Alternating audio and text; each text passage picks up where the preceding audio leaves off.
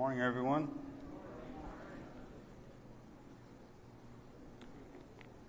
Brother Bill, you owe me five minutes. or maybe Brother Bobby owes me five minutes. A couple of housekeeping things before we begin with our third class. Um, first of all, I didn't mention this on the first day, but there's a very good book by John Collier called Israel, Land and People of Destiny. And if you don't have this in your library, it's a pretty good book on God's people, Israel. And uh, secondly, is there any evening activities after lecture tonight? Anybody on the committee?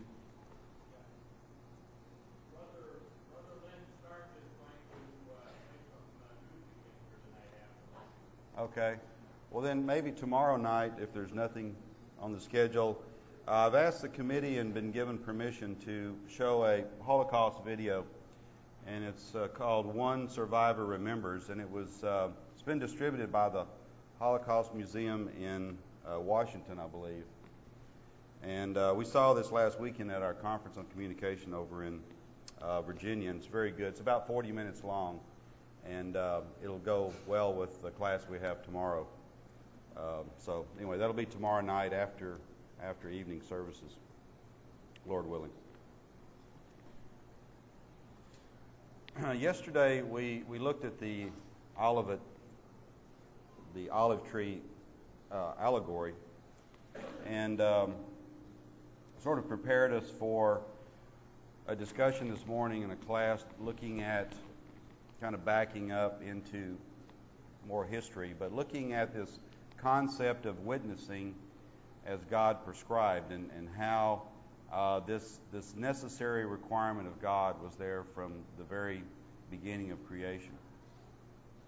And so we're going to, today we're going to go back and see why this is so critical and why it was such an important part of the work of God's people, Israel. In the beginning, the deity conceived this creation for a purpose. For a purpose. He created all for his pleasure and for his glory. As a reflection of his glory, there would be witnesses, be a witness to him in all things. Everything that he did was supposed to be a witness to him. The Elohim performed the creation work, and man was created in their image who also are in the image of God Himself. Just the perfection, the very good state of the earth and things therein are a witness of the greatness of the Creator. Let's look at some verses, Numbers 14, 21, and we're all familiar with these. But as truly as I live, all the earth shall be filled with the glory of the Lord. That was his intent in the beginning, and that is still his intent at the end of this creation. The Apocalypse chapter 4, verses 10 and 11.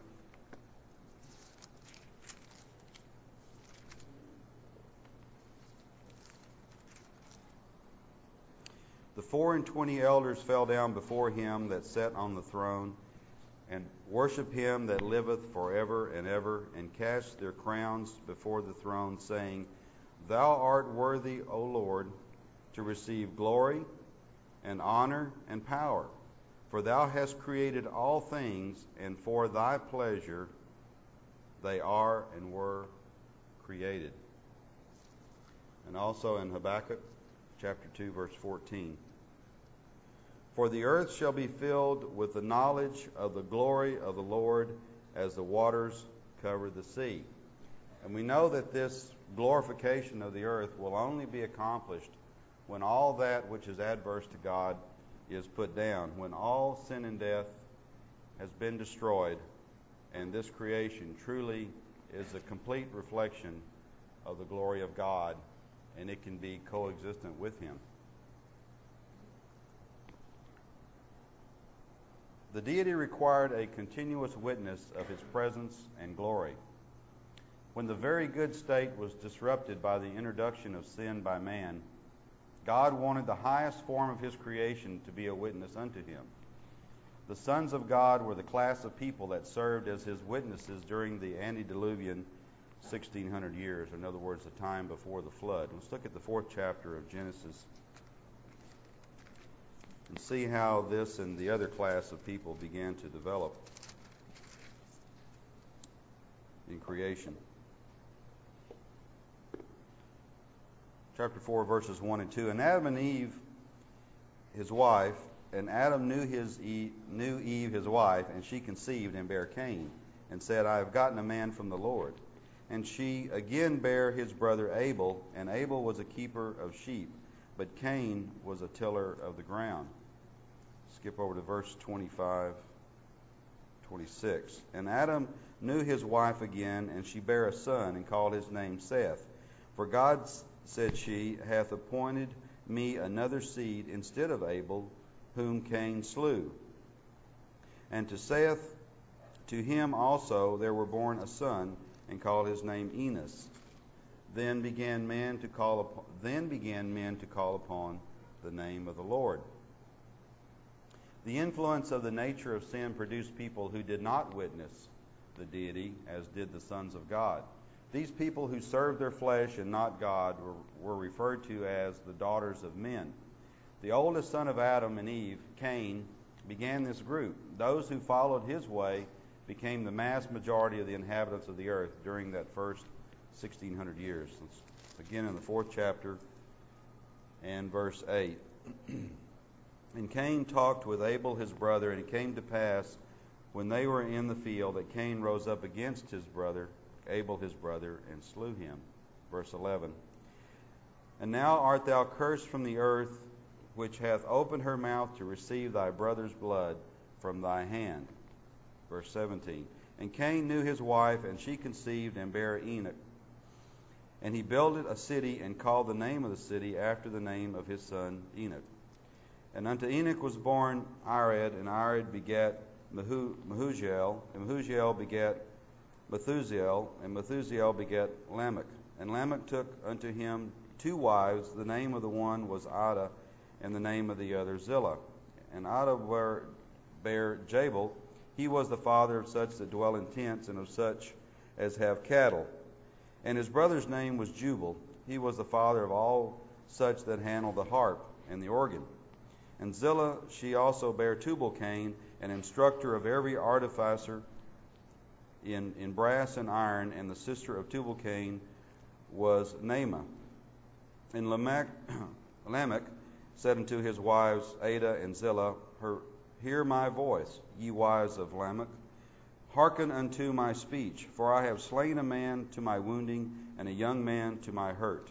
If Cain shall be avenged sevenfold, truly Lamech, Lamech seventy and sevenfold.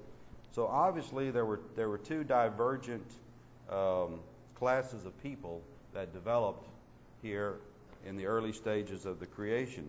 Those who were the sons of God, who offered the proper sacrifices, who followed in the ways of the Lord, they were the witnesses of God. Whereas the other class who basically dwell in sin and follow the ways of the flesh, the daughters of men were the other.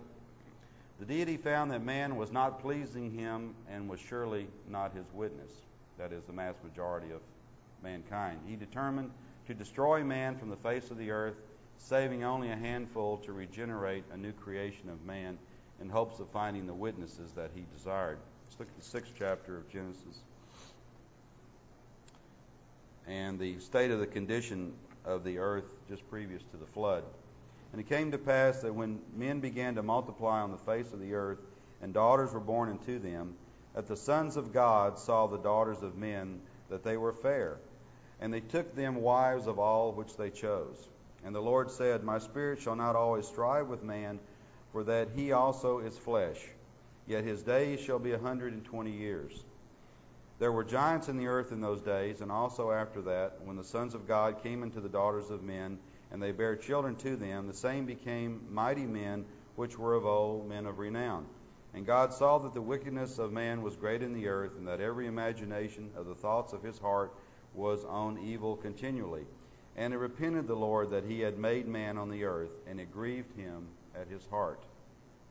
And the Lord said, I will destroy man whom I have created from the face of the earth, both men and beast, and the creeping thing and the fowls of the air, for it repenteth me that I have made them. God did not have the witness that he required. Only this very few, this literally handful of people, um, were, were able to understand uh, who their Creator was. But Noah found grace in the eyes of the Lord. These are the generations of Noah. Noah was a just man and perfect in his generations, and Noah walked with God. And Noah began, begat three sons, Shem, Ham, and Japheth. The earth also was corrupt before God, and the earth was filled with violence. And God looked upon the earth, and behold, it was corrupt, for all flesh had corrupted his way upon the earth. And God said unto Noah, The end of all flesh is come before me, for the earth is filled with violence through them, and behold, I will destroy them with the earth. Skipping over to verse 17. And behold, I, even I, do bring a flood of waters upon the earth to destroy all flesh, wherein is the breath of life from under heaven, and everything that is in the earth shall die. But with thee I will establish my covenant, and thou shalt come into the ark, thou and thy sons, and thy wife, and thy sons' wives with thee. And of every living thing of all flesh, two of every sort shall thou bring into the ark to keep them alive with thee, that they shall make that they shall be male and female, of fowls uh, after their kind, and of cattle after their kind, and every creeping thing of the earth after their kind, two of every sort shall thou come unto thee to keep them alive. And take thou unto thee all food that is eaten, and thou shalt gather it to thee, and it shall be for food for thee and for them. Thus did Noah, according to all that God commanded him, so did he. Noah was a righteous man who fit the mold as the witness of God. He was a preacher of righteousness during the construction period of the ark. He attempted to start a to start a new generation that would please the deity, but still sin the sin nature of man, a curse from the garden, caused man to pursue his own way of the flesh. Let's look at the eighth chapter of Genesis and, and verse 15. And God spake unto Noah, saying, Go forth of the ark, thou and thy wife, and thy sons, and thy sons' wives with thee Bring forth with thee every living thing that is with thee of all flesh, both fowl and of cattle, of every creeping thing that creepeth upon the earth, that deity may, may breed abundantly in the earth and be fruitful and multiply upon the earth, or in other words, regenerate it. And Noah went forth, and his sons, and his wife, and his sons' wives with him. Every beast, every creeping thing, and every fowl, and whatsoever creepeth upon the earth after their kinds went forth out of the ark. And Noah built an altar unto the Lord, and took of every clean beast and every clean fowl, and offered burnt offerings on the altar. And the Lord smelled a sweet savor. And the Lord said in his heart, I will not again curse the ground any more for man's sake. For the imagination of man's heart is evil from his youth. Neither will I again smite any more any everything living as I have done. While the earth remaineth, seed time and harvest, and cold and heat, and summer and winter, and day and night, shall not cease. Chapter 10, verse 6. And the sons of Ham, Cush, and Mizraim, and Put, and Canaan. And the sons of Cush, Seba, and Havilah, and Sephthah, and Raamah, and Septhachar, and the sons of Raamah, Sheba, and Dedan. And Cush begat Nimrod, and he began to be a mighty one in the earth. He was a, he was a mighty hunter before the Lord. Wherefore it is said, even as Nimrod, the mighty hunter before the Lord. And the beginning of his kingdom was Babel, and Erech, and Akkad, Akkad and Calneh in the land of Shinar. So, very shortly um, after the time of Noah and these eight people who survived this, this deluge upon the earth, we have a whole new uh, set of the daughters of men uh, coming up and doing once again the things that were being done before flood. But God promised that He would not destroy again the earth by water as He had done. And uh, we're going to skip this passage here in the 11th chapter in the Tower of Babel. But we know that just in the in the likeness of Cain, one who thought he knew how to serve God and how to offer his own sacrifice, these people wanted to build themselves a tower to put to take them up to God so they could commune with Him and it was certainly the folly of man all over again. Scriptures reveal that God conducted the path to achieving a witness worthy of their calling was to select a man that fit the model of the sons of God. This man would be the father of a nation that would be that great witness. The man he found, a descendant of Shem, was Abram, who lived in Ur of the Chaldees. In order for Abram to fill the role of the witness of the deity, he had to obey the requirements of the deity. So God looked out and saw that creation was heading the same way that it was before the flood. And he, and he took this course to basically establish a nation for his name, but he had to find a man who would start that process, and that man was Abram. So, as we read in the 12th chapter, in the first three verses here of Genesis, now the Lord said unto Abram, Get thee out of thy country and from thy kindred and from thy father's house unto a land that I will show thee. And I will make of thee a great nation, and I will bless thee, and make thy name great, and thou shalt be a blessing. And I will bless them that bless thee, and curse him that curseth thee, and in thee shall all families of the earth be blessed.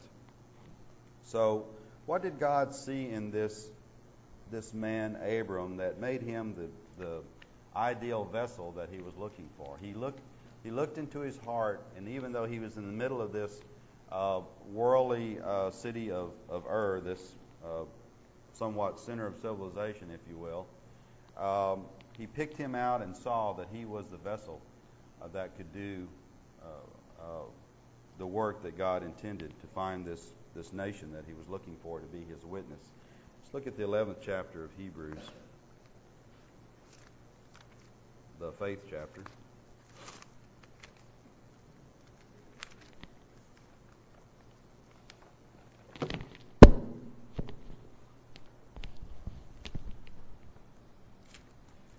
And verses 8 and 9.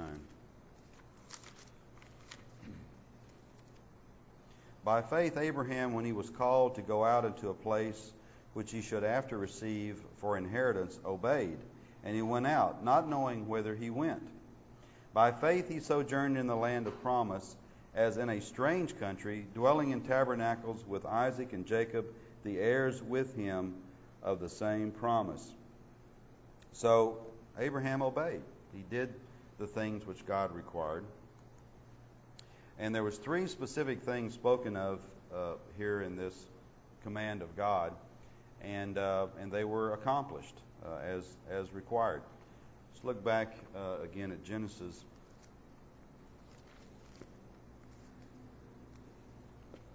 And he lived in, uh, you might say, uh, the heart of civilization in Ur.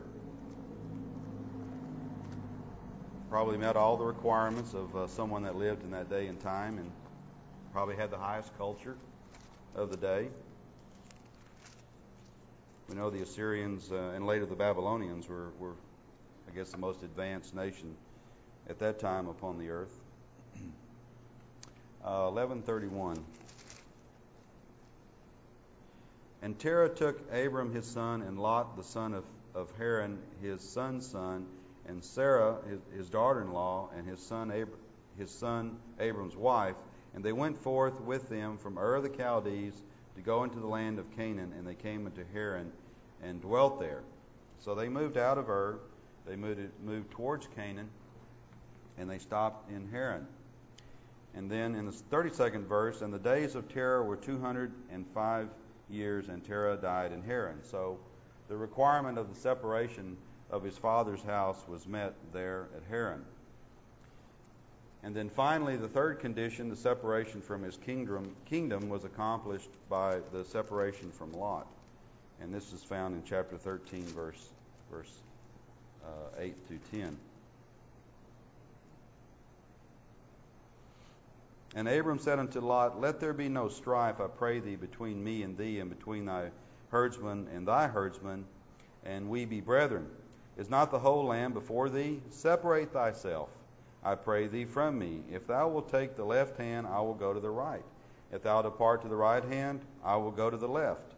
And Lot lifted up his eyes, and behold, all the plain of Jordan that was well watered everywhere before the Lord, before the Lord destroyed Sodom and Gomorrah, even as the garden of the Lord, like the land of Egypt, as thou comest into Zoar. So Lot picked the fertile plain uh, where the cities were. Unfortunately, that wasn't a good, uh, wise choice for him, as we know from later events, but um, he went that way and, and Abram went the other. So the three conditions that God required in order for God to prepare Abram to be his witness were met.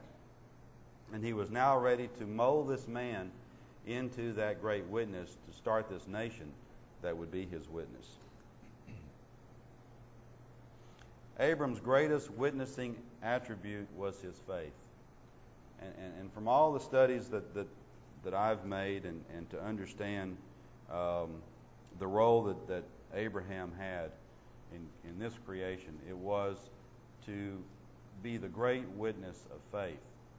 I mean, he's referred to as faithful Abraham. He is the most spoken of in the 11th chapter of Hebrews. It's obvious that this is the principal thing that God was looking for, and He found it in this man. It was that, that one single attribute uh, that, that put joy in God's heart. His faith moved him to leave civilization, or Ur, the Chaldees, and to go to this land that he had no idea where he was going. And that in order for him to, to begin this nation, there had to be this special seed, this descendant, that would start that process. And that he was promised it, and it didn't come, and it, you know, it didn't happen. And, and uh, so this was a, a bit of a trial, tested his faith. Let's look at the 15th chapter of Genesis in verse 6. And he believed in the Lord, and it counted to him for righteousness. We find this quoted again in Galatians. We find it in Hebrews that he believed God.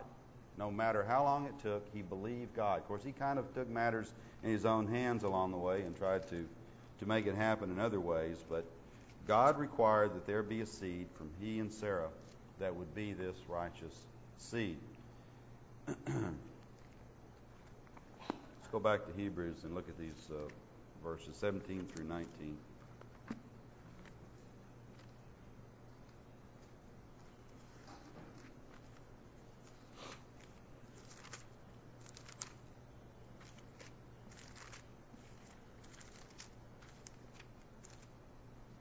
By faith, Abraham, when he was tried, offered up Isaac, and he that had received the promises offered up his only begotten son of whom he said, That in Isaac shall thy seed be called, accounting that God was able to raise him up even from the dead, from whence also he received him in a figure.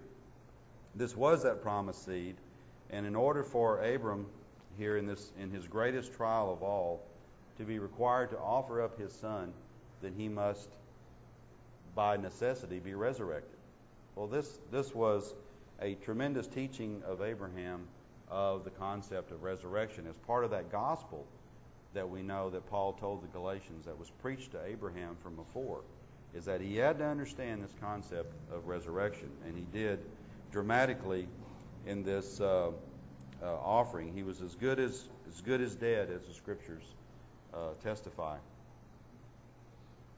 The witness of Abraham and his immediate descendants became the foundation of the purpose of the nation of Israel. The roots of the olive tree spoken by Paul in Romans were therefore established on the principles of faith exhibited in Abraham. Let's go back to uh, Romans 11. I think we read this yesterday in class in the uh, olive tree. 13 through 18. For I speak to you Gentiles inasmuch as I am the apostle of the Gentiles. I magnify my office. If by any means I may provoke to emulation them which are are my flesh, and might some and might save some of them. For if the casting away of them be the reconciling of the world, what shall the receiving of them be but life from the dead? For if the first fruits be holy, the lump is also holy, and if the root be holy, so are the branches. And if some of the branches be broken off, and thou, being a wild olive tree, were grafted in among them, and with them partakest of the root and fatness of the olive tree, Boast not against the branches, but if thou boast, thou bearest not the root, but the root thee. These roots of this tree were established in the righteousness and the faith of Abraham, and they became the, the source of, of, the, of the life of this tree. The life of this spiritual tree, if you will, was from the establishment of these principles in Abraham. Israel as a nation grew in Egypt. the sons of Jacob, or Israel as he was renamed, lo- relocated during the famine to Egypt, protected by their brother Joseph. They later became slaves to Egyptians and took on the habits of the Egyptians as well. So, as a nation, they could not be witnesses of the glory of God. That is, in this, in this sinful state, in the darkness of Egypt, they couldn't be his witness. They had to come out of Egypt to do that. Moses was chosen to lead God's people out of slavery and return to the land, as was prophesied to Abraham. This deliverance was a great witness of God. And let's look at that uh, prophecy in Genesis, the 15th chapter. Uh, verse 13. And he said unto Abram, Know of a surety that thy seed shall be a stranger in a land that is not theirs, and shall serve them, and they shall afflict them four hundred years. And also that nation whom thou shalt serve will I judge, and afterwards shall they, shall they come out with great substance. And we know this was fulfilled on the self same day of this of this time frame of this prophecy, such that these people did come out and they spoiled Egypt and took possessions of the Egyptians with them as they went forward.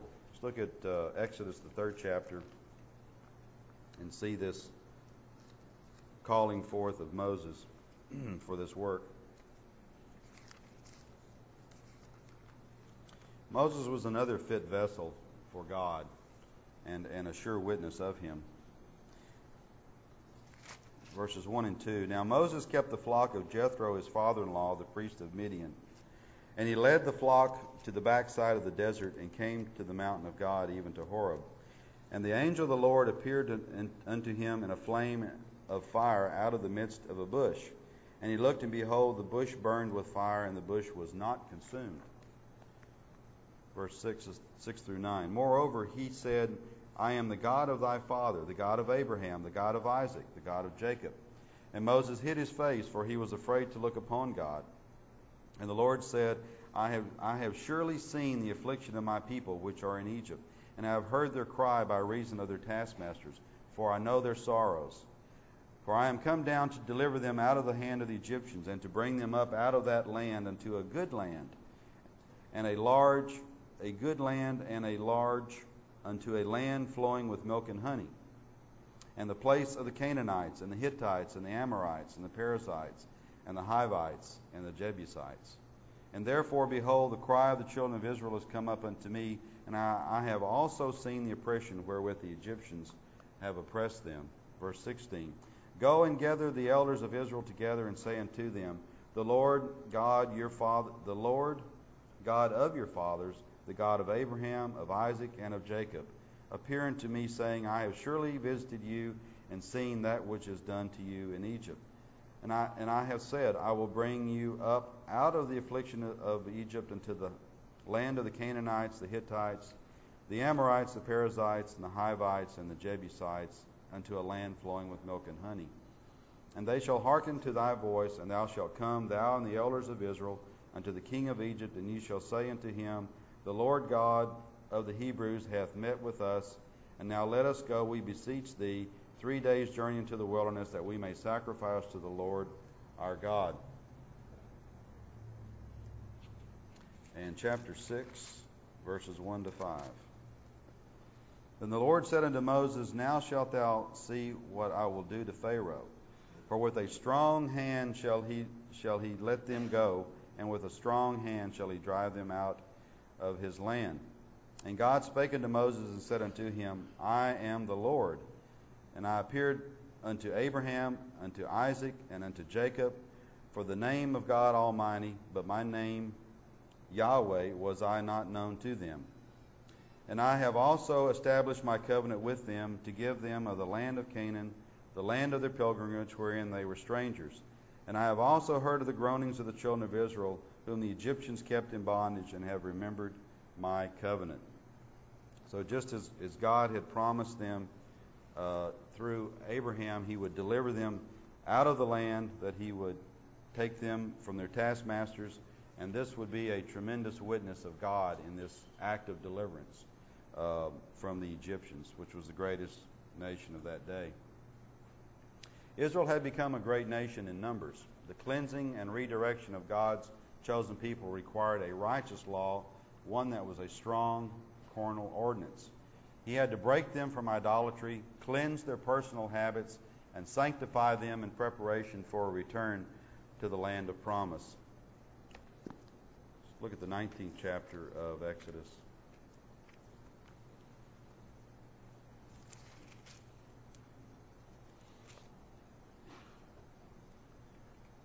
Verse 1 In the third month, when the children of Israel were gone forth out of the land of Egypt, the same day they came into the wilderness of Sinai.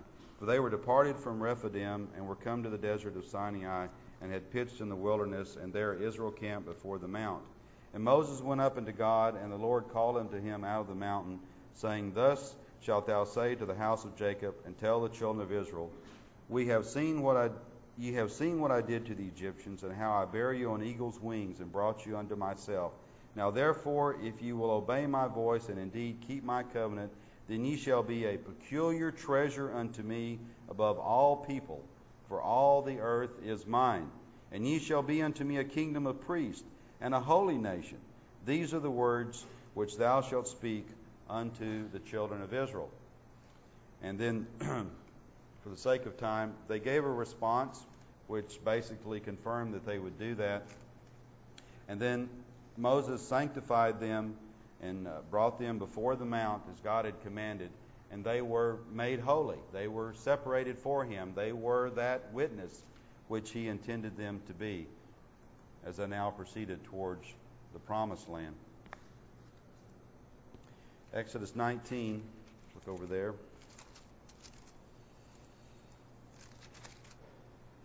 Verse 16 And it came to pass on the third day in the morning that there were thunders and lightnings and thick cloud upon the mount, and the voice of the trumpet exceeding loud, that all the people that was in the camp trembled.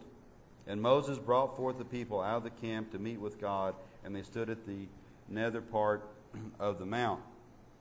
And Mount Sinai was altogether on a smoke, because the Lord descended upon it in fire, and smoke thereof ascended as the smoke of a furnace, and the whole mount quaked greatly.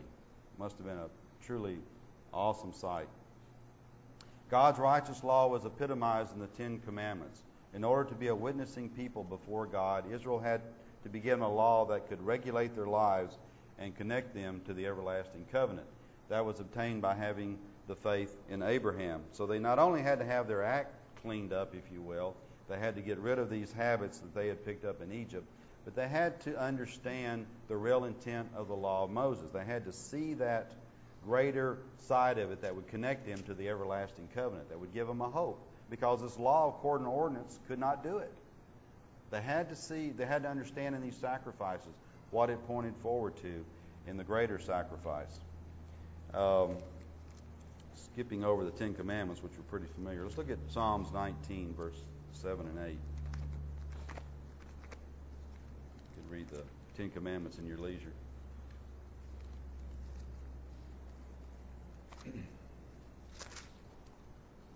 Psalms 19:7 The law of the Lord is perfect, converting the soul. The testimony of the Lord is sure, making wise the simple.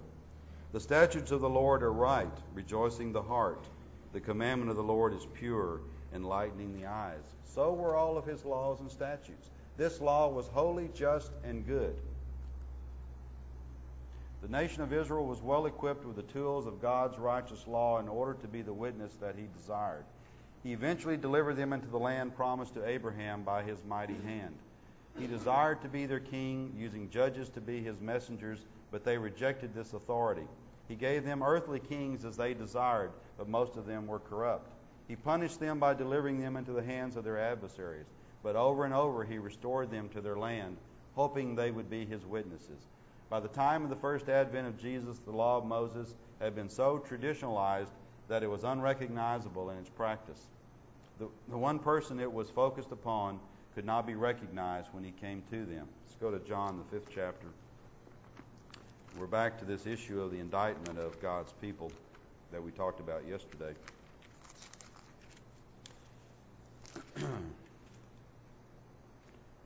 John 5, 16. And therefore did the Jews persecute Jesus and sought to slay him because he had done these things on the Sabbath day.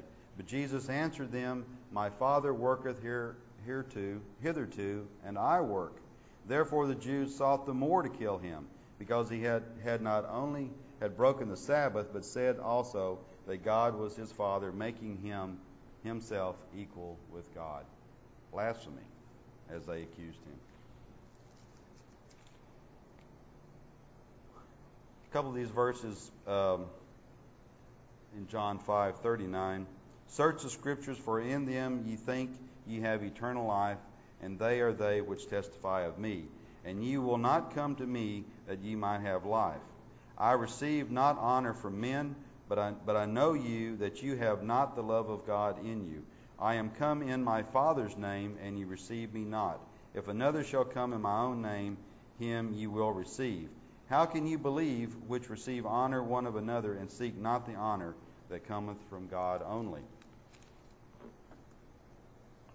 When Israel could not recognize the witness of the law pertaining to Jesus the Messiah, God sent John the Baptist to be a human witness, a forerunner, proclaiming that faith had come.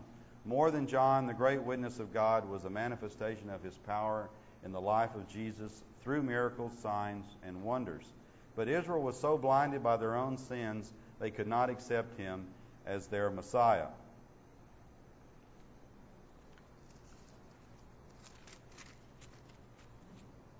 Again in John 5, and I'm going to read one verse, um, two verses, 30 and 31. I can of mine own self do nothing as I hear, I judge. And my judgment is just, because I seek not mine own will, but the will of the Father which has sent me. If I bear witness of myself, my witness is not true.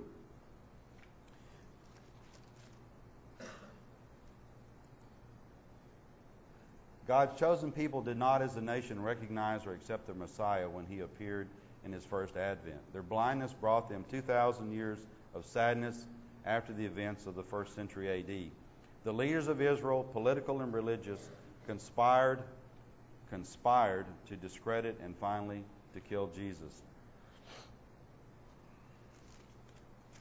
Look here quickly at Matthew 26.